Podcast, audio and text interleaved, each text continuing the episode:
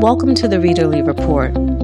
Your hosts are Gayle Weisswasser and Nicole Bonilla. We hope you will enjoy our candid book conversations, recommendations, and observations on the reading life. Thanks so much for joining us. Welcome to another edition of the Readerly Report. Gayle and I are back from our midsummer hiatus and very excited to talk to you about the books that we're looking forward to reading um, that are going to be coming out at fall. In fact, we're going to get right to it. We're going to tell you a couple of things that we have been reading so far and then take a look at all of the books, or actually, not all of the books, because we're going to keep our list pretty tight and just talk about five or six books that we're most looking forward to, I guess, that are coming up in the fall. And then next episode, we will catch you up on how the rest of our summer went. But we're just really excited to talk about the fall books. So, Gayle, why don't you take it away and let us know what you're reading now? Sure. Yeah. So good to be back and chatting about books. Right now, I don't know why it's taking me forever to get through this book because because I'm enjoying it, but it's just for some reason it's taking me a long time. It's called Who We Are Now by Lauryn Chamberlain who's a new to me author. This is one of those four friends from college following them in the years post college. So it's four two women and two men who went to Northwestern together. Then they moved to New York and they kind of, you know, deal with the things that 20 somethings deal with, like career, success up and down, you know, alcohol, just like the whole thing, relationships, ill parents, everything and it just you know each chapter kind of focuses on a different character but they're always the other three are always somewhere in that orbit. So this type of book is catnip to me. I like it. I don't I, I, again i don't know anything about this author. It's lauryn chamberlain spelled with a u i mean a y l a u r y n. And i don't know. I'm enjoying it. I don't know why it's taking me forever to get through. It's nothing to do with the book. I think it's just my attention span. So that's what I'm reading. And then on audio, I'm listening to a memoir called End Credits by Patti Lin. Patti Lin is a, a woman who was a, a screenwriter for television shows. And it's just all about her career working in Hollywood on various TV shows that you've heard of before. She spent some time on Friends, she spent time on Freaks and Geeks, and it's about her career. So I'm going to wait till I finish it and then I'll give a full report of it because I don't want to judge it before it's done. So I'm maybe about two thirds of the way through that book. Interesting. I started listening to that too. Oh, that's funny. Are you going to keep listening to it? Yeah. Yeah. Okay. Cool. So it reminded me of, I and I cannot think right now of the name of this book, this novel that I had read last year about a woman, a young Asian woman who had gone to Columbia and got involved in the film business and it was kind of like a Me Too story. So mm. when we discuss the book, I'll have remembered what that title is, and so yeah, we can okay. chat about it. Yeah, I'm. I have some thoughts, so I'm excited to talk about that with you. I had no idea you're reading it. You know what else I'm listening to? What? Vladimir. oh, maybe we could do a dual episode book club on end credits and Vladimir. Yeah, that would be kind of an interesting mix up too. I don't know what I was expecting from Vladimir, but oh my, I'm really liking it though so far. Who narrates that? Let me see. I'm just curious. I did that one in print, so I didn't. Rebecca Lowman. Oh, I know who she is. Okay, that sounds like a good fit. Yeah, I mean, I'm I'm really enjoying it. It's one of those that I have been like, oh my gosh, just trying to get a little bit more time to listen to it. Mm-hmm. It's just been so good. Okay, and good. told you um, what I'm reading. okay, so is that both? Is that the, your your two books right now? Yes. What else? What else uh, do you have though? Did you have something else that you were reading, or is it? No, just those two. Okay, just those two right now. All right. So then let's just get into it as per usual. Gayle and I, we have six books apiece. We have not cross referenced our list. So who knows if we will have some of the same books in common I kind of doubt it. My my list is pretty specific that I'd be surprised if we had any overlap this time, but who knows? So why don't you take it away and start it off like what what do you looking forward to. And do you have any thoughts about this this fall's crop of books? To prepare for this episode, I looked at like maybe six different lists from a, a variety of sources. So like Kirkus, Goodreads, LitHub, The Millions, New York Times. So, you know, I kind of got a, a wide cross section. The same books kept popping up over and over, which is not unusual. It seemed to me to be a rather serious and literary group this time. And maybe that's the sources that I looked at. But I found lots and lots of, you know, literary fiction, not that much light stuff, and lots of like just kind of either dystopian or cli-fi. It's a, kind of dark, like gloomy views of the world, which I mean, given the state of the world is probably not that unusual or surprising, but I don't know. That was it, I actually had a harder time than usual kind of finding ones that I would just kind of naturally gravitate towards if I saw them on the shelf. Interesting. How about, how about you? I agree that things were very literary. I kind of was excited though about this list. I think this is the first time in a while that I have had so many books that that I'm interested in reading. I think you did have to go far and wide to find some different books. Like I did see that there was like a retelling of Bluebeard that's out, which is also kind of dark. You know, there were like some kind of feminist retellings out there. I think there'll be a lot of interesting things to talk about this fall. I mean, we, we're limiting this to six, so this is going to be a very thin slice, but I did find some things that were kind of interesting and whetting my appetite more so than I've had in other years. I also noticed that there are quite a few books now that are beginning to take on the experience of COVID. Hmm. Yeah. I just read Tom Lake. We can talk about that next week, but that was a COVID book too. That's mm-hmm. the new mm-hmm. Ann Patchett. Yeah, I want to read that. It looks good. Yeah. Can you just tell me if it's good or not? I I liked it. I didn't love it. It was okay. definitely not my favorite Ann Patchett. I found it to be a little slow. It picked up a bit at the end. It, and but it, I know a lot of people have just adored it. So I, mm-hmm. I don't know. I find with Ann Patchett, there's always a wide variety, and some people will be like, "Oh, Bel Canto is my favorite, but I hated, you know, Commonwealth," and then someone will say, "Well, I hated Bel Canto and loved Commonwealth." So like, it, it just seems like people respond to different things in her books, and a lot of people have loved this one. I just I, I found it a little slow. I did do it on audio with Meryl Streep, which is worth it. She's great. Oh, okay. Yeah. I mean, unsurprisingly, she does a great job. All right. So, what is your first book that you were able to select out of this cocktail of kind of like yeah. dark and literary? dark and literary stuff. All right, so I'm going to try to go roughly chronologically by publication date. So this first one is already out. It came out on September 5th. It's called Coleman Hill by Kim Coleman Foote. And this is a book about two families who um, moved from the South to New Jersey in the Great Migration. So in like 1916. So they flee racism in the post Civil War South and move to New Jersey and in the hope of a better life and find that being in the North has its own challenges. And that over the next 70 years, you know, they're going to, the, particularly the women involved, are going to go through a lot of challenges as well. So it, you know, multi generational. It's told through the perspectives of nine different family members. So I love, you know, that kind of telling, and just about the the generations and the kind of themes that go from generation to generation. This is called a biomythography, which means that the story comes from the author's own family. So even if it's not like an actual memoir or biography, it's rooted in truth from her own history. So that is Coleman Hill by Kim Coleman Foote. Okay, that sounds great. I was going to ask you whether that was some kind of um, memoir or if it was fiction or. Yeah, so I think it's kind of both. Interesting. What's your first book? Okay, so my first book is The Dance of the Dolls by Lauren Ash.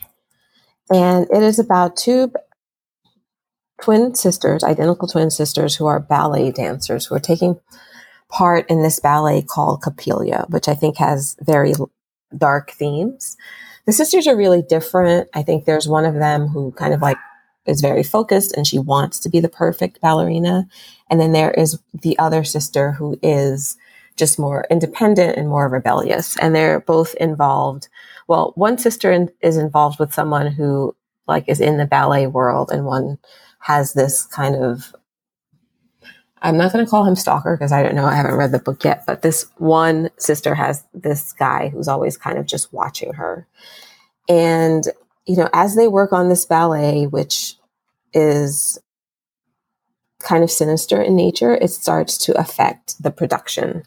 And, you know, each of the young men who are interested in the sisters seem like they suffer a little bit of a break with reality, and each one is grappling with their own dark fantasies. So it's difficult to tell which way this is going to go, but I don't know. I'm on a belly kick lately. I read a memoir, or I'm still in the process of reading this memoir because I've read it very slowly, but it has nothing to do with that itself because it's really good. It's about this young woman who takes a look at, you know, how harsh ballet can be and just like the life that she could have led and how her life was different just because she wasn't able to continue with it. You know, like with ballet, for the most part, you have to look a certain way and have a certain form in order to really advance and to be able to do the moves. So she looks at how that shaped her life as a young, you know, dancer, just kind of like growing up, how it shaped her perspective as a woman, how it shaped her relationships. So, yeah, so that got me just like really interested in going down the rabbit hole of that. So this looked really good. It's a psychological thriller. It's also out September 5th. You know, I gave my mom a book about ballet, which I think she returned to me. So I have it somewhere. And I, I don't have the title in front of me, and I'll look it up for you. But it was about how ballet has sort of not evolved and how it is so unhealthy for the dancers, like physically, mentally, and how it's really time for the for just the art form to kind of soften a little bit and not be so rigid in Definitely. how it you know yeah in its expression well yeah it, i mean its purpose is basically to erase you yes and to impose like this form or technique and you know, it just talks about how you're doing things to your body that are not even supposed to be possible. right. And you're supposed to exactly er, erase is a great word. You're supposed to look exactly like everyone else. You know, you're you're supposed to blend in and have this this sort of faceless, you know, perfect form. You're supposed to conform to this ideal. And uh, you know, my girls danced for many years and you know, I'm so glad they got out when they did. Like well, I think one was in seventh grade and one was in eighth grade. And I'm just like, this is, there's nothing healthy that comes from this. It just. Did you notice that at the time or is this like more hindsight? I mean, they were pretty young and, you know, they weren't, I mean, they certainly were like of an age where they were st- certainly old enough to start like looking at bodies and saying like, oh, I look fat. And, you know, and also just saying, oh, I'm not good enough or my body won't do, you know, my leg won't stretch the way that hers does. Like there's definitely a lot of comparison and competition. It's very individualistic. It's not a team sport in any sense of the word. Like it's, you know, it's it's all about being better than everybody else. And I mean, they they certainly got out long before I think either one of them sort of headed down the road of like any sort of super destructive stuff. But like, yeah, I could see it. And you know, they it, it like when it stopped being fun, thankfully they just were like, I'm done.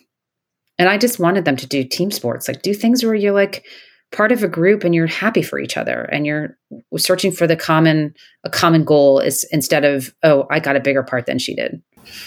And the thing about too ballet is that a lot of it is out of your control, how your body is going to develop. Right. And you know, are you the aesthetic that they're looking for? Can you fit into this? the, the memoir that I read was called Don't Think, Dear on Loving and Leaving Ballet by Alice Robb. I, have read a bunch of ballet books. I'll have to go through and get the names of all of them because there have been it's absolutely a, a lot. Yeah, it is fascinating. And I'll have to find you the name of this book that that I got. Oh, I think oh this maybe this is what it was. It's called Turning Pointe: How a New Generation of Dancers is Saving Ballet from Itself. It's by an author named Chloe Angyal, A N G Y A L. And I'm trying to think if that that may be the book that that I lent to my mom. It's about, you know, power imbalance of an art form performed mostly by women but dominated by men, impossible standards of beauty and thinness, racism that keeps people of color out of ballet. I mean, if you read any of Misty Copeland's memoirs or, you know, any of the books that she's written, there's she addresses that a lot. But yeah, I think it was turning point, and it's point with an E at the end because it's obviously a play on being on on point. I just added that to my list. Oh, good. Okay. okay. All right. Well, I'll do my next one. Okay, so my next book is Evil Eye by Etaf Rum. I actually have this one already. This I got it from I think it was last month, my book of the month pick, but I haven't read it yet. This also came out on September 5th. So Etaf Rum is the author of A Woman is No Man, which I think you and I both read. We did. Possibly even did a book club on it. I don't remember. Yes, we did. So she writes a lot about kind of being a, a woman with a she's a Palestinian background and she writes about being kind of Palestinian American living in the US but having roots in a very different type of culture. So this is about a woman who I think lives in Brooklyn or she lives in New York. She grew up in Brooklyn and she's become a teacher and she sort of has broken out of the kind of constraints of a Palestinian upbringing. But then she gets in a fight with someone at work. Or she may not be a teacher. I'm not sure what she does, but she's, you know, professional woman and has a workplace and gets in a fight with someone at work who's racist. And so it kind of unearths a whole bunch of thoughts. Her mother says to her that there's a family curse. And that's why you know she had this altercation and it's why her life has taken this difficult turn. And so what she does is kind of look back on her strict upbringing in brooklyn and trying to feel like figure out why she feels unfulfilled even though she has achieved a, a level of freedom and independence that her mother never could have. So it is a mother daughter book that talks about you know intergenerational trauma but set in the context of this kind of immigrant like modernization story. So a woman as no man was also set in brooklyn i believe and it was about a mother with four daughters and it was all about kind of repression of women and traditional like palestinian relationships and then how things changed for the next generation. So this was kind of an easy pick for me so okay. it's called Evil Eye, and it's by Etaf Rum R-U-M. Came out on September 5th. Ah, this is where we get ourselves into trouble because so much stuff comes out at the same time and it's kind of impossible to keep up with it. All right, so my next book is Bright Young Women by Jessica Knoll. And she wrote The Luckiest Girl Alive, which was adapted into a movie for Netflix. It's, it was kind of like about this this woman who's on the brink of getting married, and she has to go back and kind of like face some things, awful things that happened to her in high school. One of which I don't know if this is a spoiler. I'll leave it. But she has had some very bad stuff happen in high school. And as it turns out, the author had like a similar traumatic event. It happened in high school. There were a couple of things going on. So a lot of it was about not only facing these things and seeing if she's on the right path to what she wants because of what's happened to her. It's like forced her into these habits and these ways of being that are just, you know, very goal oriented in order to just kind of overcome her past. So she has now written a book that is about these two survivors. Like one is a woman who has survived an attack by a serial killer in her dorm, or not her dorm, her sorority house, and another woman across the country who thinks that she has had a friend who's gone missing who might be the victim of this same killer. And kind of they team up to get more answers and to get justice. So it's loosely based on Ted, it's like based on Ted Bundy. It's said that she does not mention his name in the book. Like this is just more about the women and their stories and what they went through and how they overcame. And she took the title from something that one of the, the sentencing judge said in court to Ted Bundy. he made, makes this comment that Ted Bundy was a bright young man whose future has been, you know, like derailed by the acts that he's chosen. So, you know, she was just kind of like infuriated by the fact that this like average looking, probably average intelligent, averagely intelligenced guy is, you know, that the judge would find, I guess, camaraderie or just even make a comment like that about his future when I think Ted Bundy killed like 36 women, something like that. Even if he had only killed one, but so very interesting to read. Interested to read that. It's out September 19th. Hmm, that sounds dark. Just a little. Okay, so my next book is called Wellness by Nathan Hill. I did not read his book, The Nix. Which did you read that one? No, wasn't it a tome? Wasn't it like really big? Yeah, it was really big. I wonder how big this one is. Oh my god. okay, probably I'm not going to read this. It's 624 pages. I didn't know that. But this one, I just the premise of it appealed appeals to me more than I think the one for the Nix did. Because I remember I had the Nix. I think you and I both picked it up at BEA one year and it just sat on my shelf forever. I don't even know if it's still here or not. Yeah, the Nix was 640 pages. So I guess he's yeah. keeping it tight these days. yeah. Lots of editing. this one, though, the premise sounds more interesting to me. So this is about a couple. They meet as college students, Jack and Elizabeth. They get married and have kids. So now it's 20 years later once they've gotten out of college. And now they're dealing with, you know, all of the kind of challenges of parenting and the kind of ridiculous things that parents encounter, like Facebook wars and support groups and things like that. And so it's kind of about like how the two of them have changed over the period since the period when they met and how they can kind of like figure out how to sort of stay connected to each other as they deal with, you know, processes of life.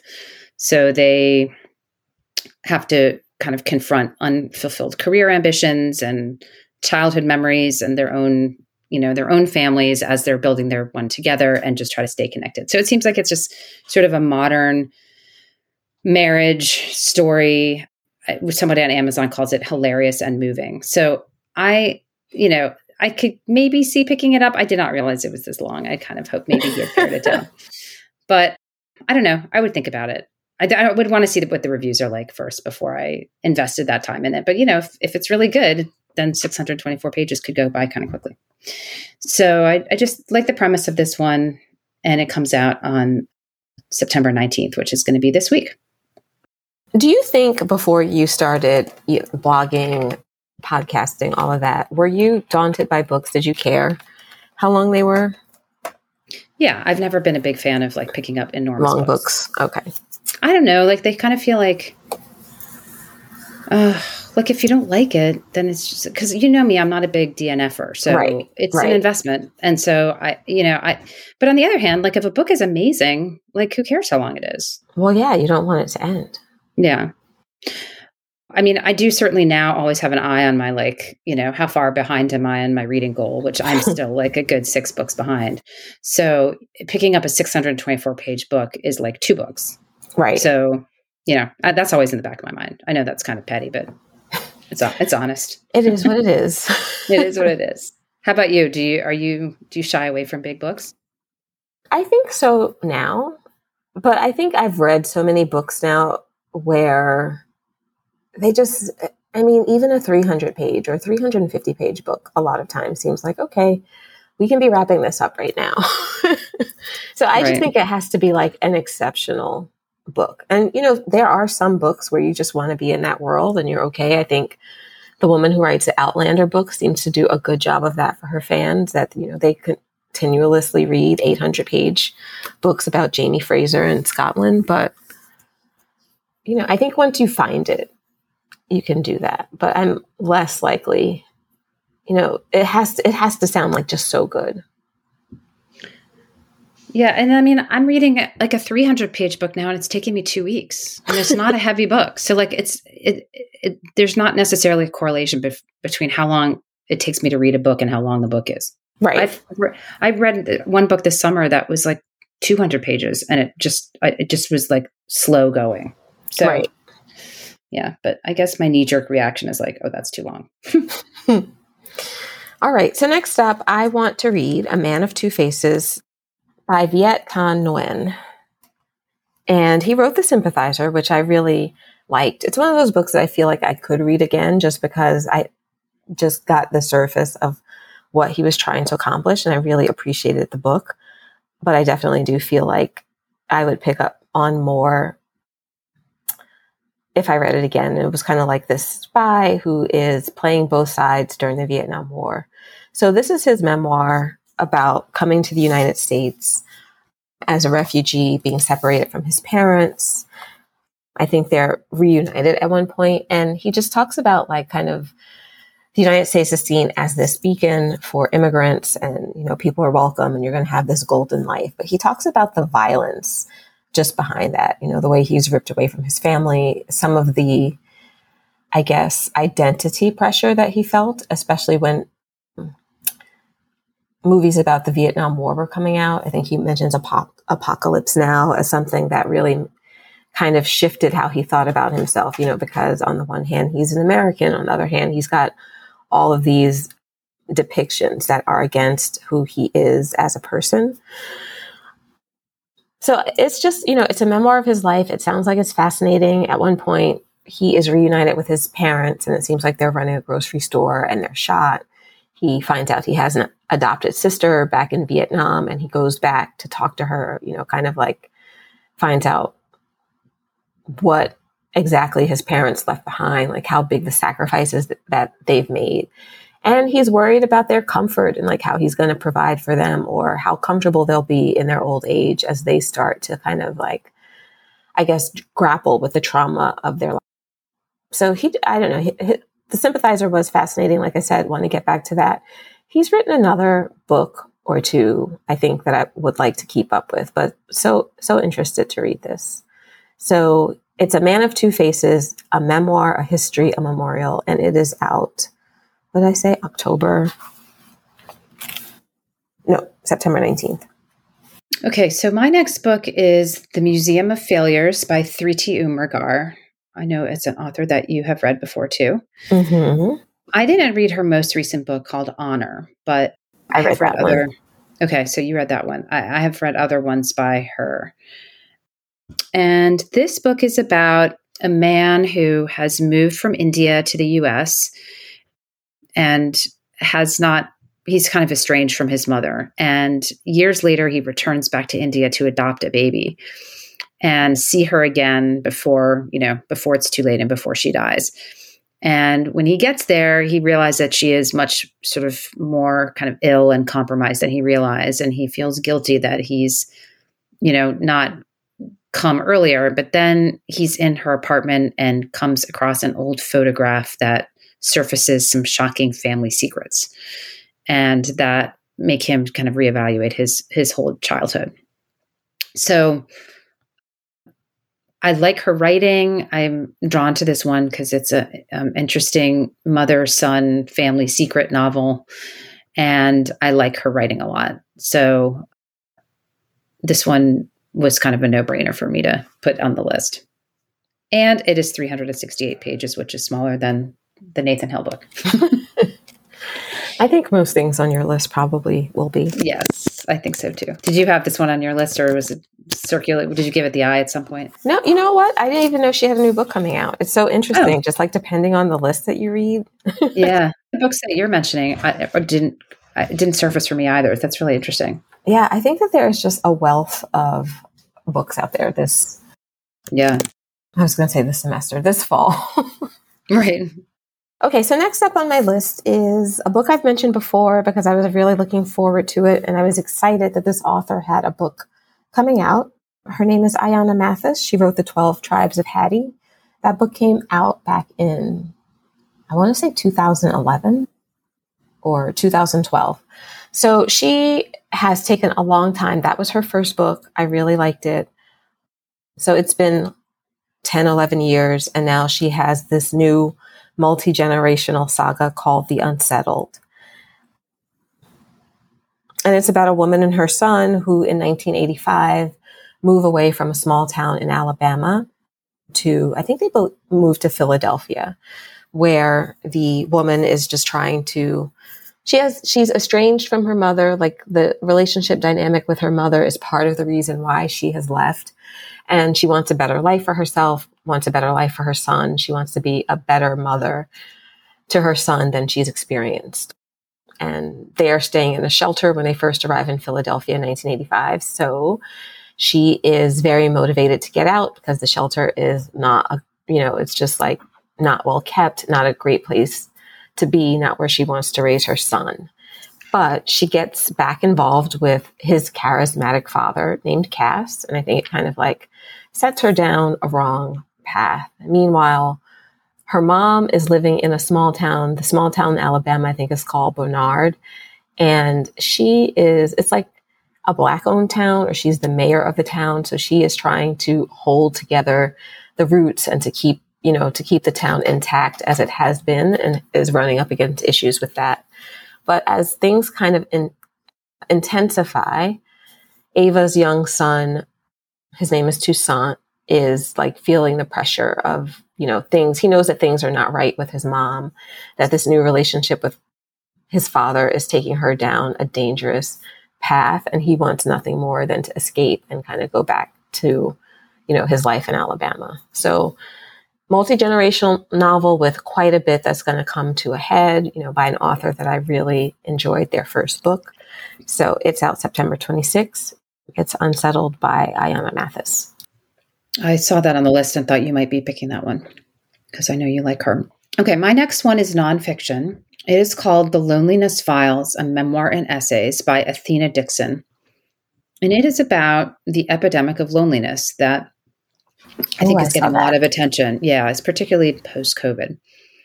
So it's a middle aged woman who doesn't have children. She works from home 40 hours a week, lives far away from family and friends. And it's just all about how she copes with loneliness and how does she find connection in a world where, you know, people can be so isolated.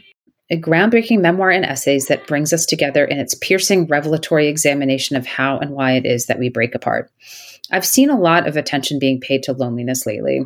And I just find it pretty interesting. So thought I would throw this one on the list as well. And that again is called The Loneliness Files by Athena Dixon. Yeah, I do see it come up. I see it come up in different forms, whether it's just straight loneliness or whether it's, you know, placed in like finding friendships being so hard as an adult. Mm-hmm. I do think that the pandemic too just like really accelerated it. Yeah, I mean, I think that there's so much shifting that happened after after the pandemic. I know a number of my friends, you know, people who normally might have been here a little bit more just accelerated their plans in terms of marriage and relocating to where they wanted to raise a family or just different things like that. And just talking to friends, you know, who are still here, just getting the, the sense that there were some years lost where they would have been doing particular things, you know, like even if mm-hmm. it's friends who are younger feeling like they lost those last years of their 20s. right. I mean, and certainly for kids, it really caused lots of isolation during times where, you know, kids should be forming their most formative relationships and, you know, friendships, high school, whatever it is. Like, you know, the pandemic just really transformed, I think, some of those like kind of rites of passage. Yeah, it's interesting that even with like um, toddlers, you know, like I've heard, talk to friends or have had friends comment on people's children. Like even as young as that, you would think that young that there would be a, a sense of flexibility that even you know like really young kids are have been affected in their development and developing relationships and being able to interact with other children. I guess like growing up in a bubble for you know where two to three years you might have always just been around adults and just don't you know know how to deal. Right. So so interesting well i hope you read that one and can yeah. report report yeah i'd like to, to us on it Next up on my list is Roman Stories by Jhumpa Lahiri. Mm. It is out October 10th. I love Jhumpa Lahiri. I really loved her last book, Whereabouts, which is kind of like these short vignettes about this this middle aged woman. it's funny we're talking about loneliness. I wouldn't say that she's lonely. She has a lover. They kind of meet in different places. You know, this is set in Rome. But this new book that she has is a book of short stories that she translated, like she wrote in English and translated into Italian herself. You know, she spent three years living in Italy, learning the language. And I think she has a book, one of the books that she wrote, I think it's called In Translation or some play on words, where she talks about her experience of like learning English and, uh, I mean, learning Italian and, and the experience with this. So she translated these stories that are based on like just Rome and Roman life in the past and the present. You know, where I neither of us are big short story people, but this one was kind of calling to me. So I want to check it out. And she had help translating it. She didn't translate this one like completely on her own, but I'm just so fascinated by her process and the fact that she just writes such compelling and intricate novels about everyday people, you know, and their the experiences they go through with the namesake. The Lowland was also really good and Unaccustomed Earth. So she has a great body of work. I have not read anything by her recently. I did read all of the older stuff. I read super kind of plot driven family stories, Unaccustomed Earth, Lowland. Was that mm-hmm. it? The Lowland. Yeah. When she started to drift towards translation and kind of the more like the books that are kind of more like language driven as opposed to plot driven, for some reason, I just haven't been as interested. I didn't so, find The Lowland to be very plot driven, though. I thought it, I find her books to be so like people focused and character driven. That, that's I think that's what I meant. Character driven as opposed to books that well like the one about the translation i just i don't know for whatever reason i didn't that didn't appeal to me. The whereabouts one you've talked about that a bunch of times on the show and i think i was worried it felt too like ephemeral i don't know too atmospheric and not enough character driven am i wrong about that? No, I mean, there's definitely, I mean, there is an element of place and like, you know, like physically how she lives her life. But entwined in that is like this relationship, this difficult relationship that she has with her mother, you know, this, the relationship that she has with her lover and whether she's going to continue the flirtation she has with people. There was enough there, like that you got a complete sense of her life and her evolution as a person.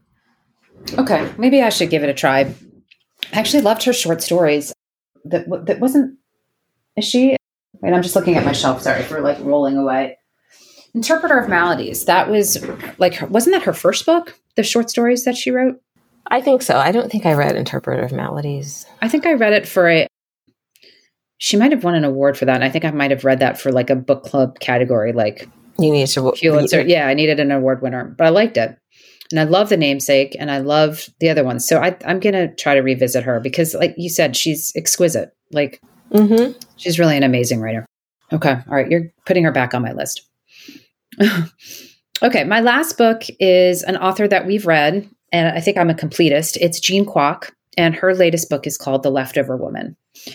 And once again, it is the theme of you know, immigration, kind of desperate immigration from China to New York City. It's about a woman named Jasmine Yang who comes to New York without family or money, fleeing a controlling husband, and she's searching for a daughter who was taken from her at birth because of the one child policy in China. But her husband is is tailing her, so she's trying desperately trying to find her daughter. And then meanwhile, there's a parallel story, which I'm going to guess I can tell how these two are connected, but it's about a woman in New York who has adopted a Chinese daughter. So I'm assuming that the daughter that she has adopted is the daughter that the other character is looking for, but I'm not sure. And so you've got these two women kind of both going through difficult times who then are on a quote unquote shocking collision course. So this book is twisting and suspenseful and surprisingly poignant, according to Goodreads, and a profound exploration of identity and belonging. So I love Jean Kwok. Her last book, which had a thriller element to it, was probably my least favorite of her three. I like her ones that delve really deeply into this immigrant experience.